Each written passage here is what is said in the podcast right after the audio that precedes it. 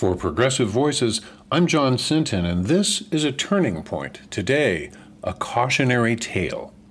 Israel has provided us with a time machine, giving us a glimpse into our potential future where small minority factions control the narrative and the government. We would be wise to pay attention.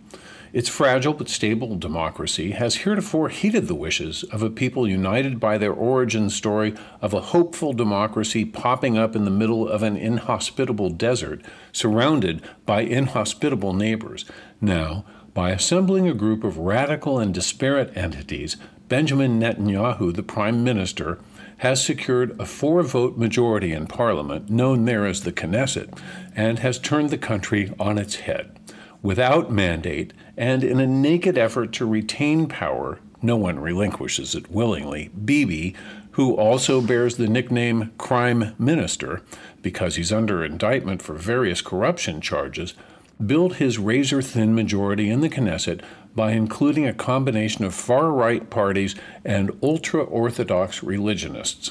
He is determined to end the country's system of checks and balances that relied on the Supreme Court as a fair arbiter. The country has no written constitution, so his four vote majority was able to cut the court off at the knees. Now, the executive and the legislature, which the executive happens to control, are free to end Israel's secular democracy, and they are wasting no time.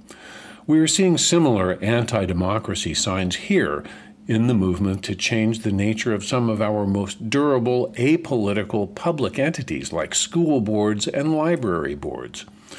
These little fires everywhere are not coincidental, neither are they grassroots efforts. They are well orchestrated and well funded by two right wing think tanks, the Manhattan Institute and the Heritage Foundation.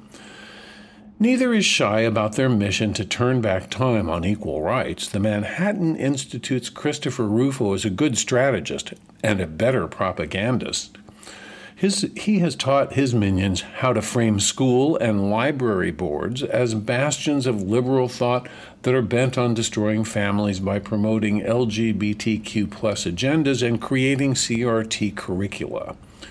Demographics are not on the side of the far right and they'll only get worse. That's why they're going all in on their culture wars today. For instance, 69% of Michigan's under 30 voters went in favor of amending the state constitution to include abortion rights.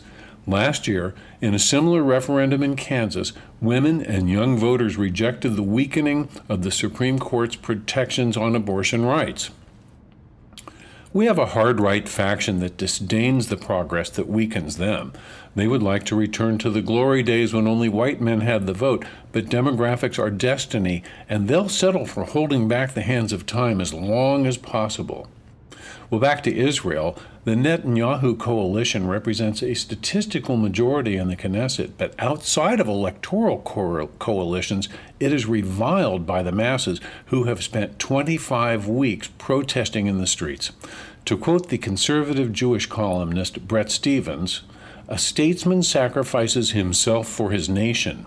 A demagogue sacrifices his nation for himself. He goes on to say that's why the particulars of the legislation matter less than the way it was carried out and the motives of those who championed it.